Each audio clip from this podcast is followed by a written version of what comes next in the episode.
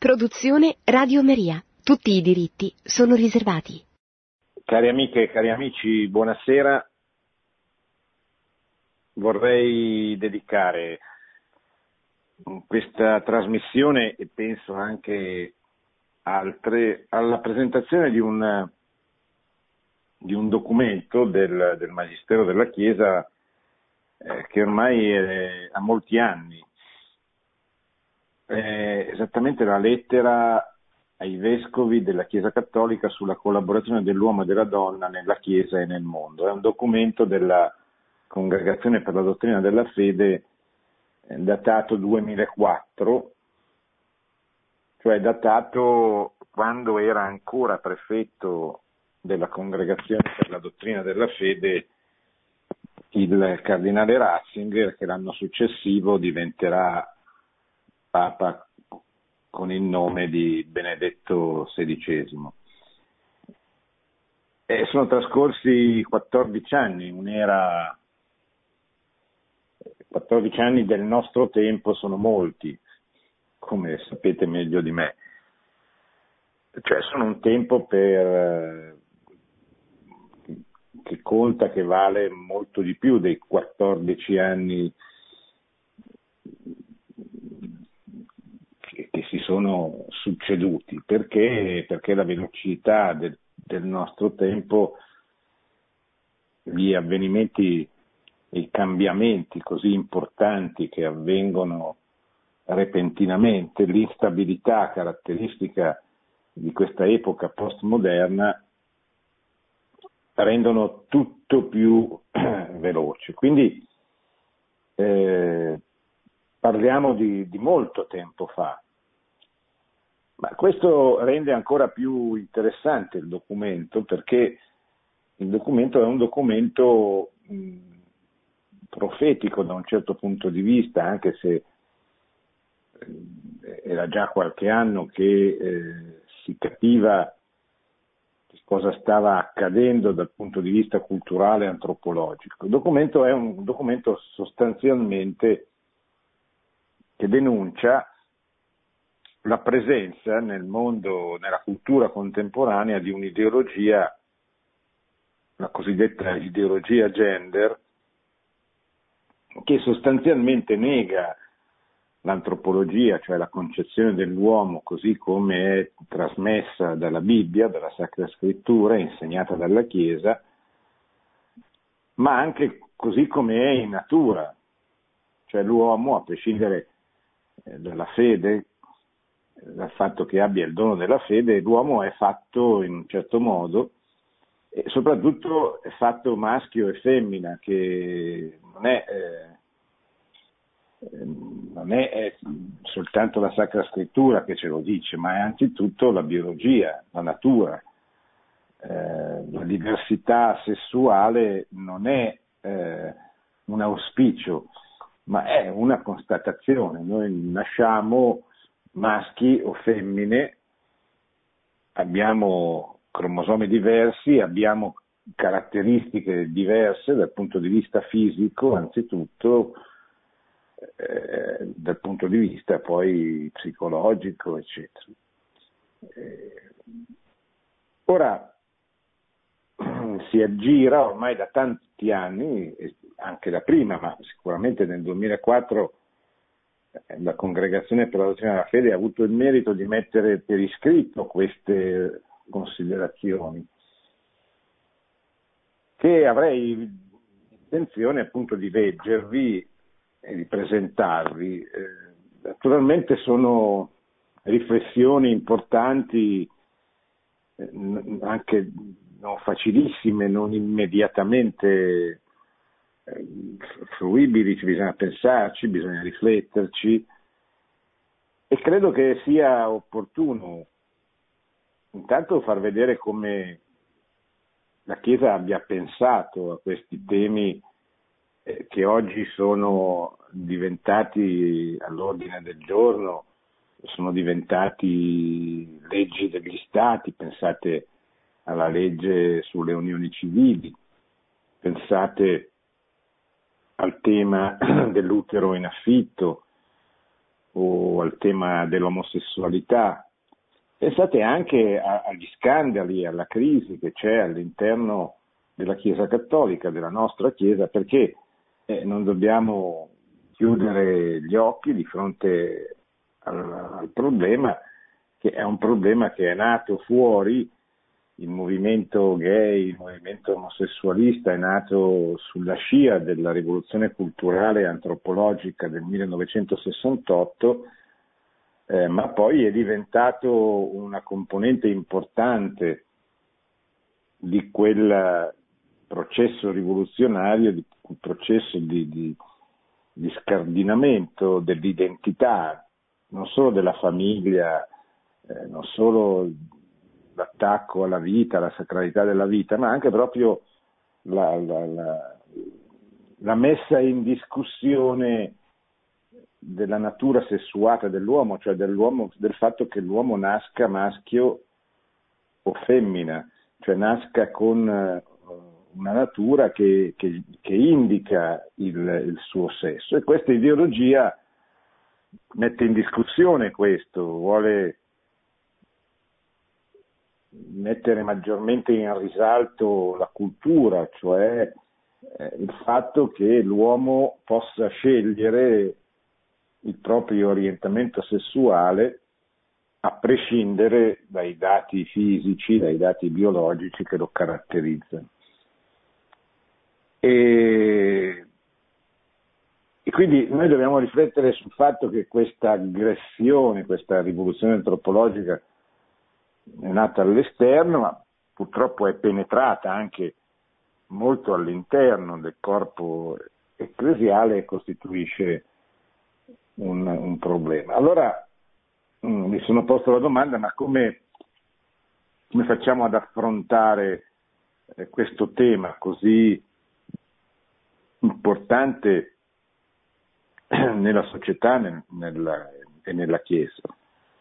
E eh, sono, sono ritornato a questo documento perché ricordo che eh, quando lo lessi nel, nel 2004, appena uscito, eh, mi, mi, illuminò molto, mi servì per capire che cosa stava succedendo. Allora eh, non c'erano 14 anni di diffusione di ideologia, dell'ideologia gender e anche di, di resistenza, di, di approfondimento di tanti altri documenti del Magistero della Chiesa che nel frattempo sono usciti e, e, hanno, e ci hanno aiutato a capire. Ma ricordo come eh, fu per me una, una importante illuminazione la lettura di questo documento. E allora voglio riproporvelo anche perché chi non l'avesse mai letto, se, se, se a chi non l'avesse mai letto eh, succedessero le cose che sono accadute a me quando l'ho letto per la prima volta, certamente così come io ho potuto cominciare a capire qualche cosina in più eh, di quello che stava succedendo, di questa ideologia gender che si stava cominciando a manifestare, oggi è molto più eh, penetrata e diffusa purtroppo, ma mi piacerebbe che diciamo, questa esperienza che ho potuto fare io la possano fare anche coloro che questo documento non l'hanno letto, magari non possono permettersi di leggerlo perché non ne hanno il tempo e la possibilità. Ricordo che non lo trovate, credo, magari lo trovate in qualche libreria cattolica, però sostanzialmente per chi lo volesse leggere bisogna che vada sul sito della Santa Sede www.vatican.va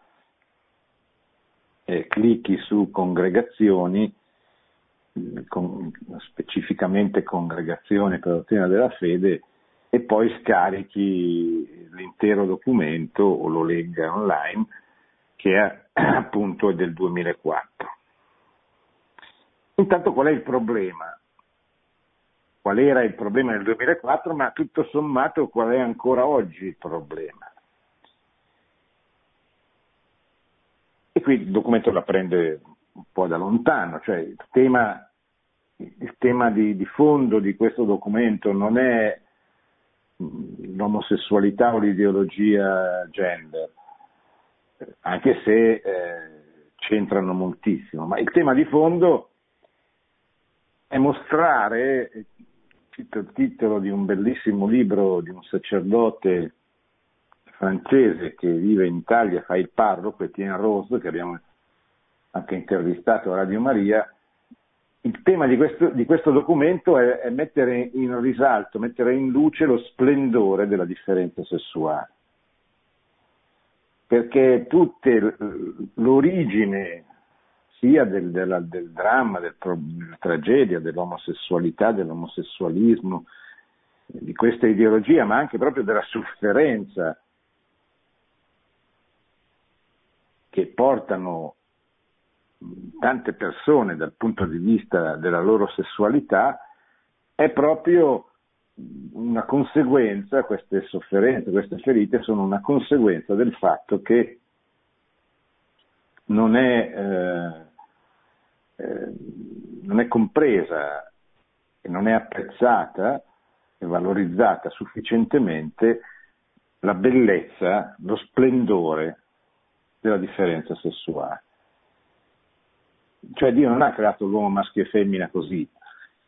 E non lo ha fatto soltanto perché questo è il modo, come tutti sappiamo, perché possa essere trasmessa la vita. Ma l'ha fatto proprio perché unendo il maschio e la femmina, l'uomo e la donna, carne della sua carne, l'uomo Adamo finalmente potesse avere una compagna degna della sua vita, potesse eh, completarsi. Il matrimonio è eh, certamente eh, la cellula fondamentale della società, è il luogo della vita, della trasmissione della vita, dell'educazione, eccetera, ma è anche il luogo in cui le due persone che si dicono di sì si uniscono per darsi reciprocamente quello che a ciascuno di loro manca. E nasce così quella comunione sacramentale che appunto la Chiesa ha elevato al sacramento, che è il sacramento del matrimonio, ma che, che, ha anche un valore dal punto di vista naturale e civile, a prescindere, ripeto, a prescindere dalla, dalla fede, nel senso che eh, anche nelle altre civiltà prima, precedenti e successive alla, all'incarnazione del Signore, eh, il matrimonio è sempre stato il fondamento e la famiglia, seppur diversa, imperfetta, con tante errori e limitazioni che sono presenti anche per esempio nell'Antico Testamento, ma la famiglia è sempre, stato, diciamo così, è sempre stata la cellula, la base della, della società. Quindi il tema di questo documento è mettere in risalto lo splendore della differenza sessuale e partire in questo dal, dal ruolo della donna, che un po' sempre a partire dal 1968, dalla rivoluzione culturale, dalla rivoluzione sessuale che è partita con quell'evento la donna è, sempre, è stata, diciamo così, il grimaldello, lo strumento attraverso il quale si è cercato di, di cambiare radicalmente, di sovvertire, diciamo così, eh, l'antropologia che fino a 50 anni fa, appunto fino al 1968, diciamo, era ancora riconosciuta, seppur a grandi linee, non approfondita, con tante storture, ma era riconosciuta come, cioè l'antropologia cristiana era ancora, diciamo così, eh, per buona parte il senso comune, rappresentava il senso comune, cioè il modo comune di rapportarsi, di relazionarsi, di pensarsi da parte la grande maggioranza della popolazione dei paesi occidentali e certamente del nostro paese.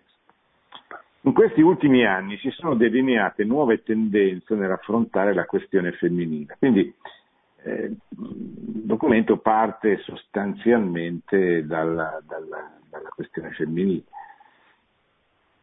Una prima tendenza sottolinea fortemente la condizione di subordinazione della donna allo scopo di suscitare un atteggiamento di contestazione. No, questo è quello che è avvenuto nel 68 e che è all'origine del femminismo. La, la donna è sottomessa, subordinata, non ha nessun ruolo, nessun valore, deve ribellarsi a questa condizione. Anche qui deve ribellarsi a una condizione che si era venuta a creare soprattutto nella società borghese del 700-800, una società successiva alla rivoluzione francese, dove la, la donna spesso veniva considerata come, eh, come il riposo dell'uomo, cioè come una figura che doveva avere esclusivamente un ruolo all'interno della famiglia, privato, non poteva avere o non era auspicabile che avesse dei ruoli pubblici, eccetera. Non è questa la, la prospettiva dell'antropologia cristiana, certamente. È una degenerazione eh, che ha un, de, degli aspetti di verità, cioè certamente eh, la donna realizza la sua vocazione anzitutto ordinariamente nella maternità fisica, ma non è questo l'unico modo con cui la donna può realizzare eh, se stessa. Eh, questo, diciamo così, per capirci, maschilismo provocò la reazione contraria da cui nacque il femminismo. La donna, per essere se stessa, si costituisce quale antagonista dell'uomo. No? Primo femminismo, chi l'ha vissuto sa come, adesso non è più così, così radicale la posizione, ma primo femminismo proprio era un antagonismo, la, la, presentazione di una prospettiva di, di antagonismo, bisogna sottrarre all'uomo il potere. Agli abusi di potere essa risponde con una strategia di ricerca del potere. Questo processo porta ad una rivalità tra i sessi in cui l'identità e il ruolo dell'uno sono assunti a svantaggio dell'altro con la conseguenza di introdurre nell'antropologia una confusione deleteria che ha il suo risvolto più immediato e nefasto nella struttura della famiglia. Cioè questo sostanzialmente è stato il modo principale attraverso il quale si sono distrutte le famiglie. O si è cercato e in gran parte si è riuscito a distruggere le famiglie. Cioè mettere eh, la donna contro l'uomo una rivendicazione e una prospettiva di potere. La stessa operazione venne contestualmente fatta mettendo i figli contro i genitori, cioè mettendo in discussione il principio di autorità sostanzialmente, nella famiglia, nella società, nella stessa Chiesa.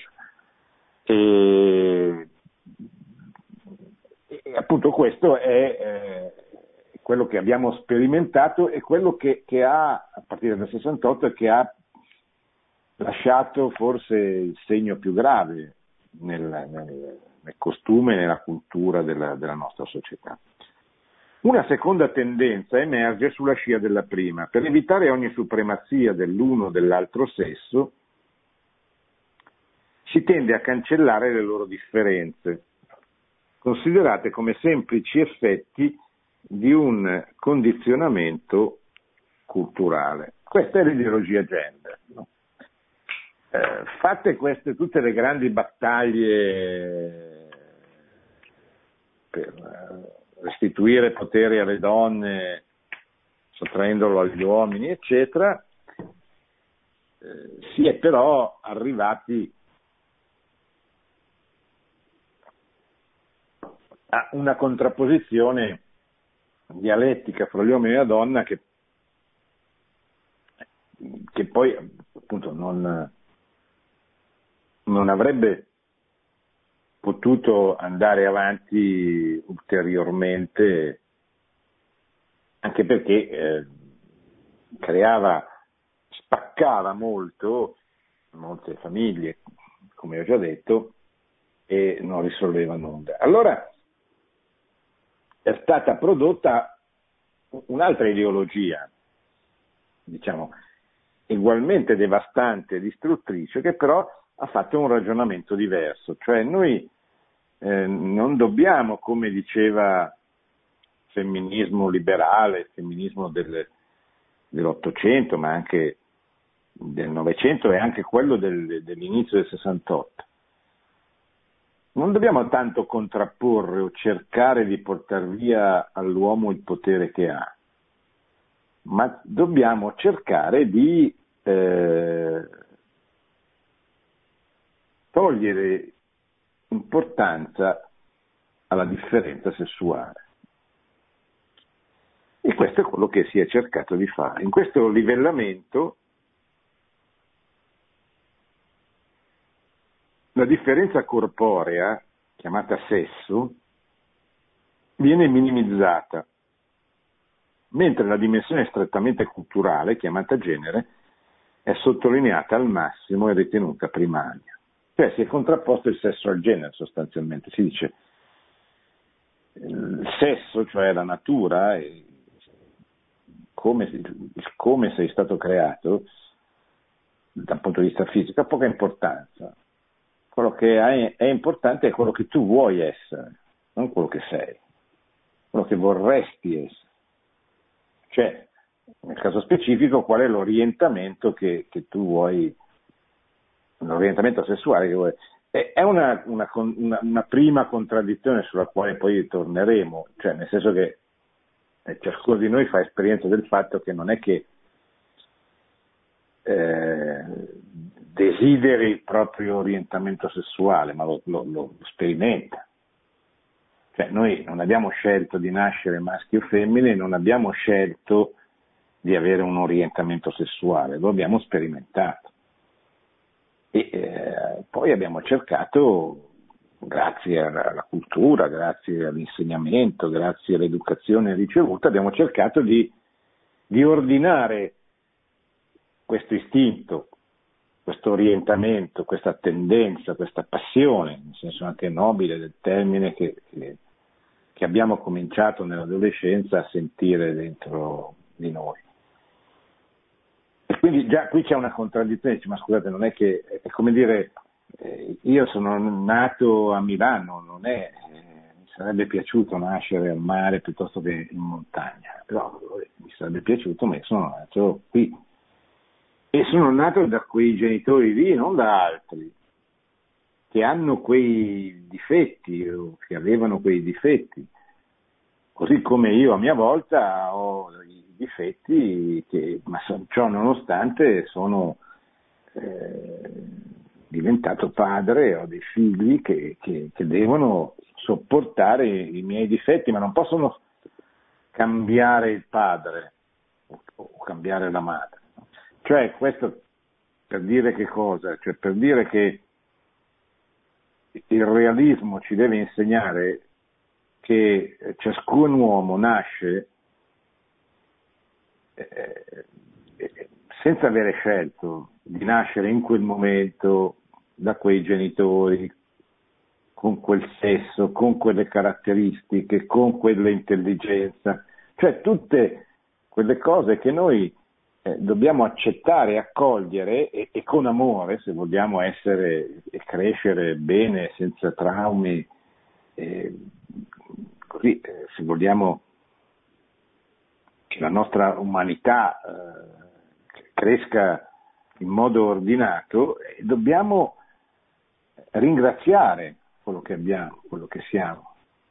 Lo so che tante volte non è, non è facile, ma certamente questo è il primo grande problema che un bambino che diventa adolescente, un adolescente che diventa adulto deve deve fare dentro di sé, cioè accettare e accogliere prop- le proprie caratteristiche, la propria identità, la propria storia, la propria famiglia, la propria patria, che non significa non vederne i limiti, i difetti, il, il male, ma significa accogliere, accettare anche se stessi, anche i propri limiti, i propri difetti, anche come come ci insegna la Chiesa, anche i propri peccati, non per giustificarli, ma per eh, imparare a fare quella cosa che Dio fa nei confronti di tutti gli uomini, a perdonare. E perdonare se stessi tutti sappiamo che è molto difficile, molto più difficile che perdonare gli altri.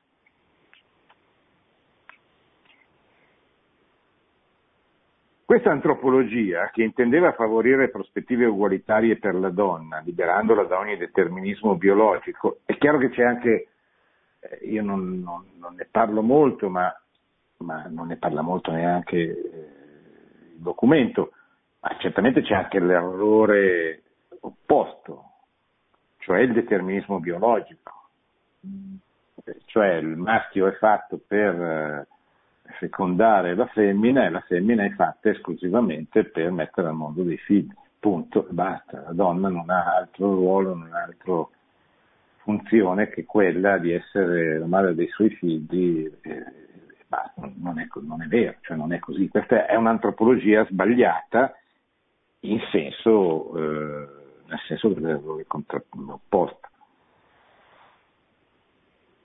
Di fatto questo ha ispirato ideologie che promuovono ad esempio la messa in questione della famiglia, cioè l'ideologia gender mette in discussione la famiglia, che per sua natura è biparentale, cioè è composta di padre e di madre. Un'altra conseguenza di questa antropologia è l'equiparazione dell'omosessualità all'eterosessualità, no? Dietro a quella frase banale, ma a te che cosa importa se due si vogliono bene?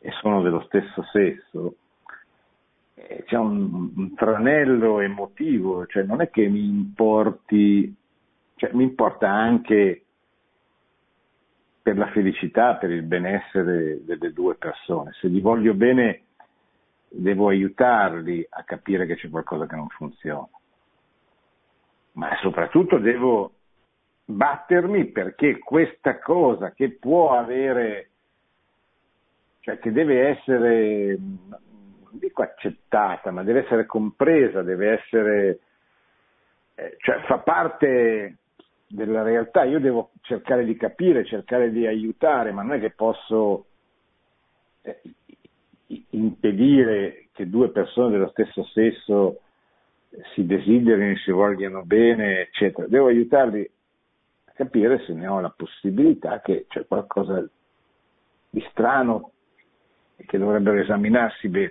Ma quello che, che, che devo combattere di questa prospettiva è che eh, affermino che delle, che l'omosessualità è la stessa cosa dell'eterosessualità. Questo non è vero. Perché per fare i bambini due omosessuali devono o prendere in affitto un utero, se sono maschi, o inseminarsi con lo sperma di un maschio, quindi non, non di loro due, se sono due donne. E questo credo che non, non ci voglia molto per mostrare, che, che, per dimostrare che non è certamente una cosa entusiasmante, cioè non è una cosa bella e non è una cosa giusta. L'altra deriva è può essere quella della, della sessualità polimorfa, cioè eh, così aperta a tutto al contrario di tutto. La radice immediata della suddetta tendenza si colloca nel contesto della questione femminile,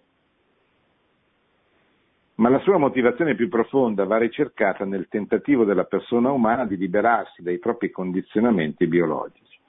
Cioè, in questo delirio di onnipotenza che l'uomo ha assunto, diciamo così, a partire dall'illuminismo, delirio di onnipotenza che arriva a pensarsi come il superuomo per chi è un lettore di Nietzsche, che arriva a pensare che è arrivato a pensare di poter costruire il paradiso in terra per chi ha una prospettiva di, ideologica di tipo marxista. Questo uomo nuovo, fautore di questo mondo nuovo, deve sostanzialmente rifiutare i propri condizionamenti. E quello che nell'ideologia gender appare con assoluta evidenza è che mentre per quanto riguarda le ideologie, sia il superuomo di Nietzsche, sia l'uomo nuovo delle, del marxismo, delle altre ideologie, era, aveva ancora una dose di realismo, cioè è vero che bisogna costruire l'uomo nuovo, ma poi le ideologie partivano dall'uomo vecchio, cioè partivano dall'uomo che realmente incontravano. Poi invece siamo di fronte a un, a un, passaggio ulteriore, a una prospettiva ancora molto più profonda e velenosa, cioè l'uomo si rifiuta, in tesi, perché poi per fortuna nella prassi poi eh, le cose cambiano, almeno dal punto di vista quantitativo, ma in prospettiva l'uomo dice no, io, io rifiuto, così come sono, come sono stato fatto da Dio. E questo rifiuto non è senza, non è senza conseguenze. Cioè è un, è un rifiuto gnostico, intendendo il gnosticismo è, una, è un'eresia dei primi secoli che mette in discussione sostanzialmente il progetto di Dio, il progetto d'amore di Dio, la rivelazione di Dio. No? Non, è, non, è, non è la via per tutti, è la via soltanto per così le persone poco intelligenti, ma quelli che capiscono hanno una via di accesso al divino, secondo gli gnostici, particolare, superiore, eccetera. Il Papa ricorda spesso come questa cultura, questa mentalità sia, si sia ripresentata nell'epoca moderna e sia tanto pericolosa quanto la era nel IV secolo, nel V secolo, presso gli gnostici di, di, di allora. Secondo questa prospettiva antropologica, la natura umana non avrebbe in se stessa caratteristiche che si imporrebbero in maniera assoluta. Ogni persona potrebbe e dovrebbe modellarsi a suo piacimento, dal momento che sarebbe libera da ogni predeterminazione legata alla sua costituzione essenziale. Cioè non c'è nulla di essenziale nella natura secondo questa prospettiva tutto può essere cambiato, tutto può essere modificato. Questa prospettiva, dice la, diceva, dice la Congregazione per l'azione della fede, ha molteplici conseguenze. Anzitutto si rafforza l'idea che la liberazione della donna comporti una critica alle sacre scritture che trasmetterebbero una concezione patriarcale di Dio alimentata da una cultura essenzialmente maschilista. Questa è, una, è una, una critica molto diffusa negli ambienti laicisti, che purtroppo anche qualche cristiano fa propria, cioè, beh, cioè qui c'è eh, il cristianesimo nella regione maschilista, patriarcale, cioè perché ci sono queste grandi figure. Uno che dice così ha capito poco, perché cioè, non ha capito per esempio il ruolo della Madonna, eh, fondamentale, bellissimo, grandissimo, eccetera, ma neanche nell'Antico Testamento, dove ci sono tante donne importanti che svolgono dei ruoli importanti, pubblici, anche nel, come, come, ambasciatrici di Israele, come eh, testimoni del, del, dell'amore che Israele aveva per il suo Signore, eccetera. In secondo luogo, tale tendenza considererebbe privo di importanza e ininfluente il fatto che il figlio di Dio abbia assunto la natura umana nella sua forma maschile. Anche qui cioè, Cristo, fatto, Cristo, è un uomo, cioè il figlio di Dio si è fatto uomo, non si è fatto donna e non si è fatto neanche una cosa che va bene per tutti, no, va bene per tutti, ma è un uomo. Non dimentichiamoci mai l'umanità di Cristo. Cioè è vero che, che è Dio, ma è, anche, è verissimo anche che è un uomo. Un uomo come noi, tutto per tutto, tranne che per quanto riguarda, tranne che per il peccato. Quindi non, non, non crediamo questa, cioè non facciamo del Signore una figura mitologica, astratta, no, no, il Signore era un uomo, Cristo è uomo e Dio. E in, qui, in, qui, in questa caratteristica sta, in questa unione sta eh, così, il, il miracolo e il mistero dell'incarnazione. Dinanzi a queste correnti di pensiero, la Chiesa illuminata dalla fede in Gesù Cristo parla invece di collaborazione attiva, proprio nel riconoscimento della stessa differenza tra uomo e donna. Cioè il primo passaggio è riconoscerne la differenza,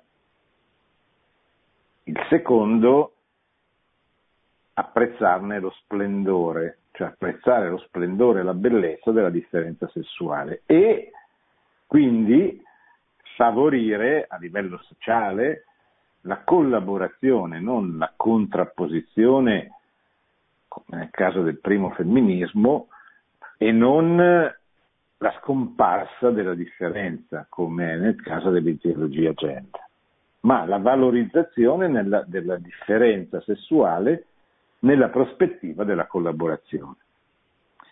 Per comprendere meglio il fondamento, il senso e le conseguenze di questa risposta conviene tornare, seppur brevemente, alla Sacra Scrittura.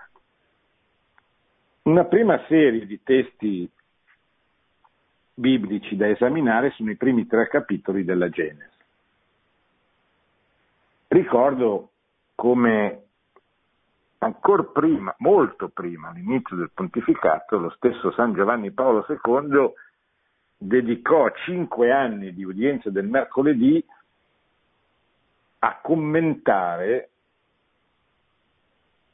i primi, capi, i primi tre capitoli della Genesi. Poi dedicò altre udienze di, que, di questi cinque anni, dallo, dal 79 all'84, anche a, all'umane vite, ad altri temi, ma prevalentemente si sforzò di mostrare l'umanità, l'uomo, la persona, maschio e femmina, così come eh, uscì, usciva dalla, dalla, Bibbia e in modo particolare dal, dal racconto biblico della creazione. Nel primo testo, Genesi, primo capitolo, si descrive la potenza creatrice della parola di Dio che opera delle distinzioni nel caos primigenio. Appaiono la luce e le tenebre, il mare e la terraferma, il giorno e la notte, le erbe e gli alberi, i pesci e gli uccelli, tutti secondo la loro specie. Nasce così, dice il testo della congregazione, un mondo ordinato, a partire da differenze, che d'altra parte sono altrettante promesse di relazioni perché ci sia una relazione ci deve essere una differenza. E io non posso, io posso relazionarmi con me stesso, sì, ma eh, sono io che si relaziona con io. Per relazionarmi veramente ho bisogno di qualche cosa che sia di, diverso da me. E anche questo non è che ci voglia un master per, per capirlo, ma è molto sottile il modo con cui questa verità elementare di senso comune è stata messa e viene messa in discussione. Nasce un mondo ordinato a partire da differenze che d'altra parte sono promesse di relazioni. Ecco dunque abbozzato il quadro generale nel quale si, collo- si colloca la creazione dell'umanità. Dio disse Facciamo l'uomo a nostra immagine, a nostra somiglianza. Dio creò l'uomo a sua immagine, ad immagine di Dio lo creò, maschio e femmina li creò. L'umanità è qui descritta come articolata fin dalla sua prima origine nella relazione del maschile e del femminile. È questa umanità sessuata che è dichiarata esplicitamente immagine di Dio. Il secondo racconto della creazione, sono due nella Bibbia, con qualche differenza, conferma in modo inequivocabile l'importanza della differenza sessuale. Una volta plasmato da Dio e collocato nel giardino di cui riceve la gestione, colui che è designato, ancora con termine generico come Adam, fa esperienza di una solitudine che la presenza degli animali non riesce a colmare. È molto, viene molto, fa un po' sorridere questa cosa pensando all'animalismo del nostro tempo, no? cioè quante persone eh, pensano di poter colmare la loro solitudine, magari non avendo voluto avere dei figli, con degli animali. E quando io vedo tutti questi animali, i giardinetti, negli stessi giardinetti dove magari fino a, tanti, fino a un po' di anni fa vedevo tanti bambini, mi viene da piangere, proprio perché eh, c'è la profonda tristezza di queste persone, non che va benissimo avere degli animali, ma, ma non va bene pensare che possano sostituire i bambini. Eh, possono essere, beh, certamente in una società rurale erano fondamentali e lo sono ancora oggi in campagna, eccetera, ma possono anche accompagnare, allietare, aiutare, eh, ma non possono sostituire. Ecco. Eppure, eppure per molti c'è questa tendenza addirittura anche ideologica, pensate all'animalismo, eh, che così si cerca di, di, di, fare, fare, in modo che si diffonda, eh, è un'ideologia perversa perché cioè, mette gli animali sullo stesso piano degli uomini. Occorre, gli occorre un aiuto a questo Adam termine designa qui n- non un ruolo subalterno, ma un aiuto vitale. Cioè non... Chiaro che i pesci lo possono aiutare, se non altro per dargli da mangiare. Ma, ma, ma Adam ha bisogno di qualcosa d'altro, ha bisogno di qualcosa che completi la sua umanità. Lo scopo infatti di permettere che la vita di Adam non si inabissi in un confronto sterile e alla fine mortale solamente con se stesso. È necessario che entri in relazione con un altro essere che sia al suo livello. Soltanto la donna, creata dalla stessa carne e avvolta dallo stesso mistero, dà alla vita dell'uomo un avvenire. E ciò si verifica a livello ontologico, nel senso che la creazione della donna da parte di Dio caratterizza l'umanità come realtà relazionale. Noi siamo degli, delle persone relazionali. Cioè noi, ciascuno di noi vive delle, attraverso, costruisce il proprio futuro, la propria vita attraverso le relazioni che riesce a instaurare con gli altri. A cominciare da quella dentro la sua famiglia, che è fondamentale, importantissima, con i suoi genitori, con i suoi fratelli, con le sue sorelle, e poi da quella relazione fondamentale con una persona dell'altro sesso attraverso la quale fonda una famiglia e fa nascere dei, dei nuovi, delle nuove persone. Ecco, questo è, fondamentale capirlo, noi siamo, cioè le relazioni, cominciare dalla relazione dell'amore coniugale, è fondamentale per il benessere e per il futuro della società. La donna, ha scritto il Papa di allora, era Giovanni Paolo II, in riferimento a questo testo della Genesi, la donna è un altro io nella comune umanità. Sin dall'inizio essi, uomo e donna, appaiono come unità dei due. E ciò significa il superamento dell'originaria solitudine, nella quale, nella quale solitudine l'uomo non trova un aiuto che gli sia simile. Si tratta qui solo dell'aiuto nell'azione, nel soggiogare la terra, Certamente si tratta, risponde la congregazione, della compagna della vita, con la quale, come con una moglie, l'uomo può unirsi divenendo con lei una sola carne e abbandonando per questo suo padre e sua madre. La differenza vitale è orientata alla comunione ed è vissuta in un modo pacifico espresso dal tema della nudità. Ora i due erano nudi e non avevano vergogna. In tal modo il corpo umano, contrassegnato dal sigillo della mascolinità o della femminilità, racchiude fin dal principio, sono parole di San Giovanni Paolo II, l'attributo sponsale, cioè la capacità di esprimere l'amore, quell'amore appunto nel quale l'uomo persona diventa dono e mediante questo dono attua il senso stesso del suo essere e del suo esistere. È sempre commentando questo passaggio della Genesi che il Santo Padre Giovanni Paolo continua e dice in questa sua particolarità il corpo è l'espressione dello spirito ed è chiamato nel mistero stesso della creazione ad esistere nella comunione delle persone, ad immagine di Dio. Io mi fermo qua per questa sera, non però senza avervi sottolineato l'importanza che San Giovanni Paolo II e la congregazione che lo riprende dà al corpo. È una verità molto importante è vero che il corpo deve essere sottomesso allo spirito, è vero che noi, eh, ma, ma, noi non dobbiamo diventare degli gnostici che disprezzano il corpo. Cristo si è fatto uomo.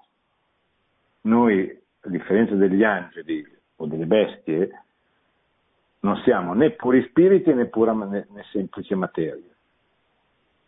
Siamo un'anima e cioè un'anima che è infusa dentro un corpo e con quel corpo è diventata una persona, una persona che, che è entrata dentro l'eternità, che è entrata per sempre dentro il progetto d'amore che Dio ha voluto su di lei.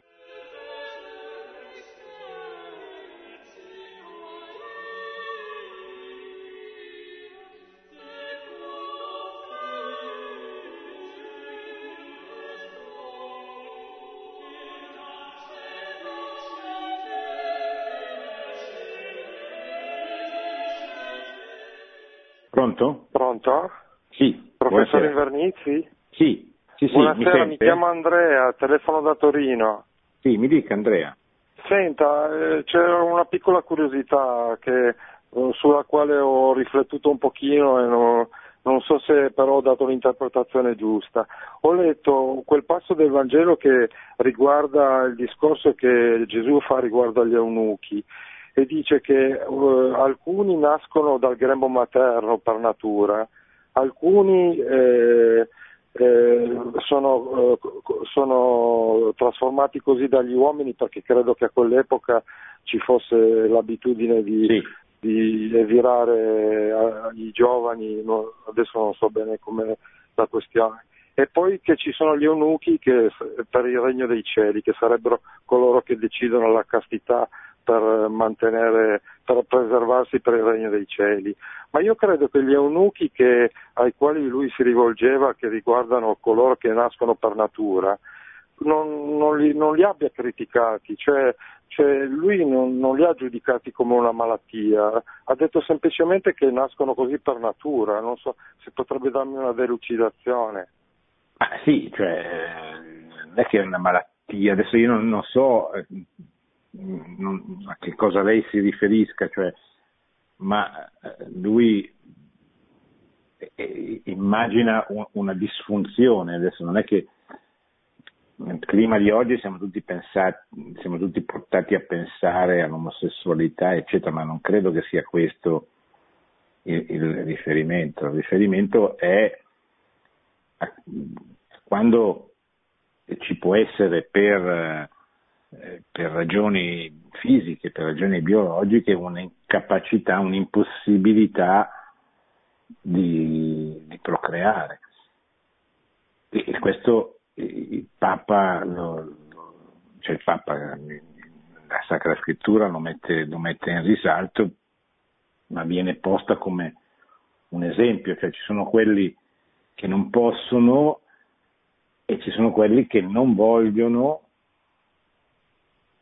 per, per una scelta. Tra quelli che non possono, cioè adesso gli impedimenti possono essere tanti, diversi, eh, anche semplicemente eh, il fatto che eh, ci possa essere un, un, impedimento fisico, per esempio, ecco, che, che non, è, diciamo, non è che sia generalizzato, però insomma ci sono questi casi. Ecco. Pronto? Sì, pronto? Prego. Pronto? Signora. Da dove chiama? Sì, io chiamo da Roma. Eh, sì, mi, mi, chiamo, mi chiamo Loreta e vorrei fare una riflessione sull'importanza della donna. Io tempo fa ho letto L'umane vite e sull'umane vite il Papa eh, Giovanni XXIII dice che no, la donna, Paolo VI, sì, dice che la donna eh, praticamente l'uomo e la donna sono pari nella dignità e diversi nella funzione. E che eh, l'unione sessuale è eh, destinata eh, alla creazione eh, dell'uomo, quindi dalla nascita del, dei bambini, ma anche continua alla crescita dell'amore reciproco. Allora, in, in questo senso, eh, gli parla di, di due scopi del matrimonio, che ha lo scopo di generare e di, e di crescere nell'amore. E quindi a questo punto eh, la donna eh, ha stessa, lo stesso valore della, dell'uomo e quindi non viene ad essere, come dire, sì. eh, destinata soltanto alla creazione di figli. No, sicuramente è così, eh, ma lo era anche prima. Diciamo che a partire dall'umane vite e soprattutto poi nel, Magistero di Giovanni Paolo II eh, questa verità antropologica è messa maggiormente in, in, in, risalto. Non è che prima non lo fosse, ma eh, il Magistero precedente non eh, si era mai, forse non avevano ritenuto opportuno, necessario sottolineare eh, questo aspetto. Eh, Paolo VI lo fa, eh, soprattutto poi lo farà San Giovanni Paolo II, sottolineando questa novità proprio portata dal cristianesimo, perché prima di Cristo non era così, non era così neanche nel popolo di Israele, cioè la donna non aveva la stessa dignità di fatto nelle, nelle altre culture, non aveva la stessa dignità dell'uomo, nelle altre culture, nelle altre civiltà, nella stessa religione ebraica, eccetera. Da questo punto di vista cristianesimo è veramente una novità, tra virgolette, rivoluzionaria. Il modo di porsi di Gesù che vediamo anche nel Vangelo, pensate so, all'episodio dell'adultera, il fatto che a suo seguito c'erano delle donne, il, suo, il modo con cui eh, si rivolgeva alle donne, addirittura alle prostitute, e nella società dell'epoca non era uno scherzo, non era uno scherzo, cioè era veramente una, una novità complicata da, da accogliere, da accettare, che metteva in crisi, metteva in discussione così, gli standard di vita, la mentalità, la cultura, i pregiudizi del suo tempo. Ecco. E chiaro poi ci vorranno secoli perché questa svolta, diciamo così, questa novità diventi legge, diventi cultura, diventi costume, venga accettata e arriviamo ai, ai nostri giorni, ecco. quando Paolo VI appunto nell'Umane Vite vuole sottolineare maggiormente questa specificità, questa novità introdotta ormai 1968 anni prima del cristianesimo, ma mai, diciamo così, mai del tutto veramente accolta in profondità, perché c'è sempre l'atteggiamento di scontro e di contrapposizione che così bene descrive la Bibbia, la Sacra Scrittura, dopo il peccato originale, eh, cioè la donna che si sente attratta ma verrà dominata, eh, l'uomo che tende a guardare la donna dall'alto, da una superiorità fisica quali che si impone, ecco, questa, il, il passaggio, il superamento di questa mentalità non è un passaggio semplice, anche quasi duemila anni dopo l'avvento del cristianesimo. Perché il cristianesimo cambia, ma poi la trasformazione di questo cambiamento in cultura, in costumi, in abitudini, in leggi, eccetera, comporterà molti secoli. Pronto? Pronto? Prego signora. Buonasera. Da dove chiama? Eh, mi, chiamo, mi chiamo dalla provincia di Bari, mi chiamo Lea. E, sì, mi dica Allora, io domenica sera eh, è stato mandato sulla RAI un film, Mother Day, era un film americano, credo, eh, in cui credo che si trattasse proprio di questi, non di questi argomenti come, noi, come li trattiamo noi cattolici e cristiani, ma eh, alla maniera gender, insomma, perché eh, subito già dalle prime battute si iniziano a parlare di gender e di sfilata eh, vabbè, di, anche altri particolari di cui non mi va di parlare, però mi chiedevo anche, ci propinano questo tipo di cultura anche eh, attraverso la RAI, sul primo canale, eh, veramente dispiace tantissimo. Eh, signora, però eh, cioè dobbiamo più che scandalizzarci, dobbiamo fare qualche cosa. Eh cioè, ormai che, che, la RAI, che le televisioni siano un veicolo di una cultura avversa, lontana cristianesimo, sono decenni che l'abbiamo capito, cioè che, l'abbiamo, che lo stiamo sperimentando. Questo non significa che non ci sia qualche programma positivo, sostanzialmente positivo, tutti guardiamo Don Matteo e ci piace, ecco, perché in qualche modo trasmette dei valori importanti, eccetera, per esempio. Oppure qualche bel film che ogni tanto viene trasmesso. Però sostanzialmente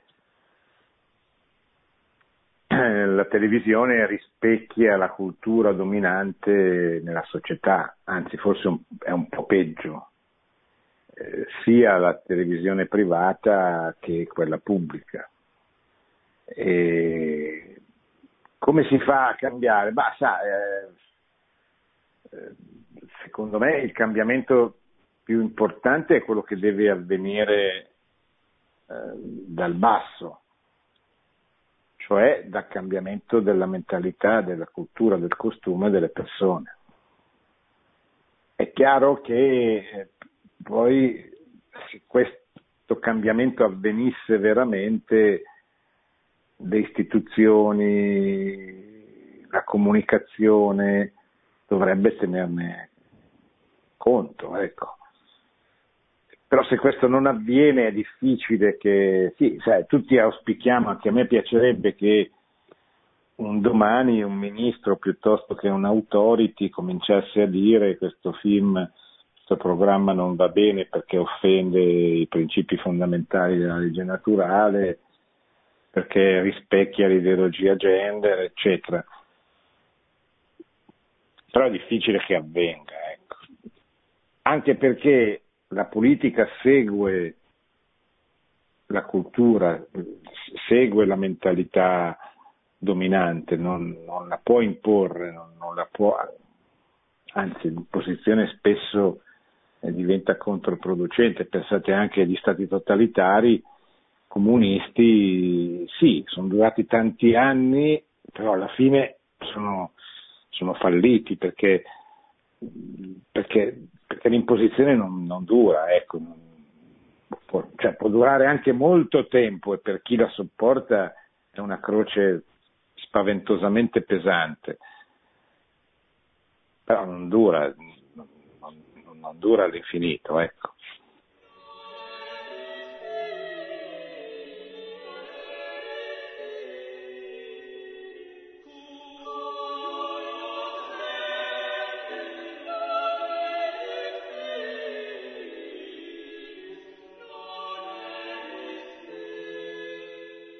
Sì, bene, siamo arrivati quasi, siamo arrivati alla fine praticamente, mancano pochi minuti e poi c'è la recita del Santo Rosario.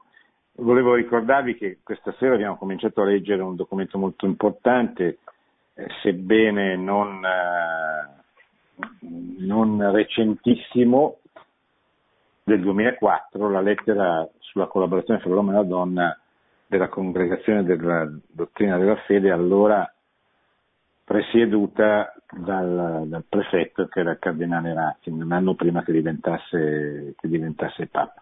È un documento importante che io vorrei suggerire a tutti di, di riprendere di rileggere perché è, è il modo migliore questo documento per cominciare a inquadrare uno dei maggiori problemi che, che, abbiamo, che non è soltanto l'ideologia gender, la sua diffusione o la diffusione dell'omosessualità così, eh, così presente anche all'interno delle strutture del mondo cattolico, eccetera, ma è proprio eh, l'impostazione per i genitori che hanno bambini piccoli, per i docenti, i professori, i maestri, le maestre che hanno a che fare con bambini che cominciano a porsi eh, nelle scuole elementari, nelle medie, a volte anche all'asilo, perché poi anche la scuola materna è importante, è importantissima anzi da questo punto di vista. Cominciano a porsi queste domande bisogna